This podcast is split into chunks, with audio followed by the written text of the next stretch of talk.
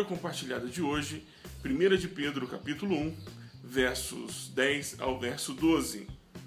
Foi a respeito dessa salvação que os profetas que falaram da graça destinada a vocês investigaram e examinaram, procurando saber o tempo e as circunstâncias para as quais apontava o Espírito de Cristo que nele estava, quando lhes predisse os sofrimentos de Cristo e as glórias que se seguiriam àqueles sofrimentos.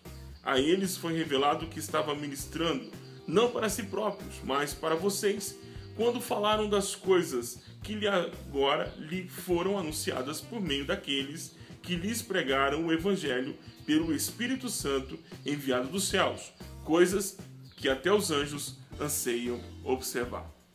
Ok.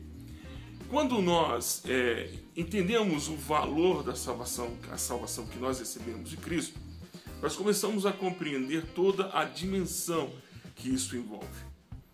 É, no Israel antigo, os profetas haviam recebido da parte do Senhor uma informação que eles estenderiam essa salvação, essa salvação seria estendida aos gentios. Era um mistério.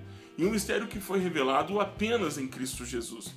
E completo esse mistério quando os evangelistas levaram o evangelho até os, todos os povos e, no caso específico, aqueles que estão lendo essa carta de Pedro pela primeira vez. A salvação é um presente de Deus para mim e para você. É um presente que nós não merecemos, é um presente que nós não teríamos condições de comprar e é um presente que eu não tenho condições de oferecer para você a não ser anunciando. Então, na leitura do texto, nós entendemos a partir da informação de Pedro que a salvação que estava reservada para nós foi anunciada de antemão. E quando ela foi anunciada, ela também disse que haveria sofrimento. E o sofrimento era o sofrimento do Cristo, o ungido de Deus. Mas ele também informava que depois dos sofrimentos nós haveríamos de receber uma grande glória. E o que isso quer dizer?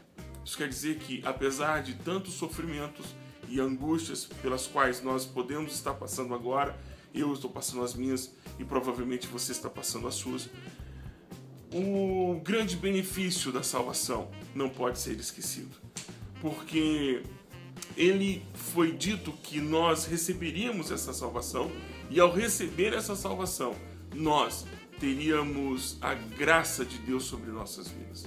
E essa graça de Deus sobre nossas vidas é o que nós chamamos de bênção da salvação. Eu espero que você tenha entendido que aquilo que nós recebemos de Cristo, mesmo diante de tantas circunstâncias ruins, ainda é muito maior do que qualquer outro milagre que venhamos a receber. Que Deus te abençoe e até o nosso próximo leitura compartilhada.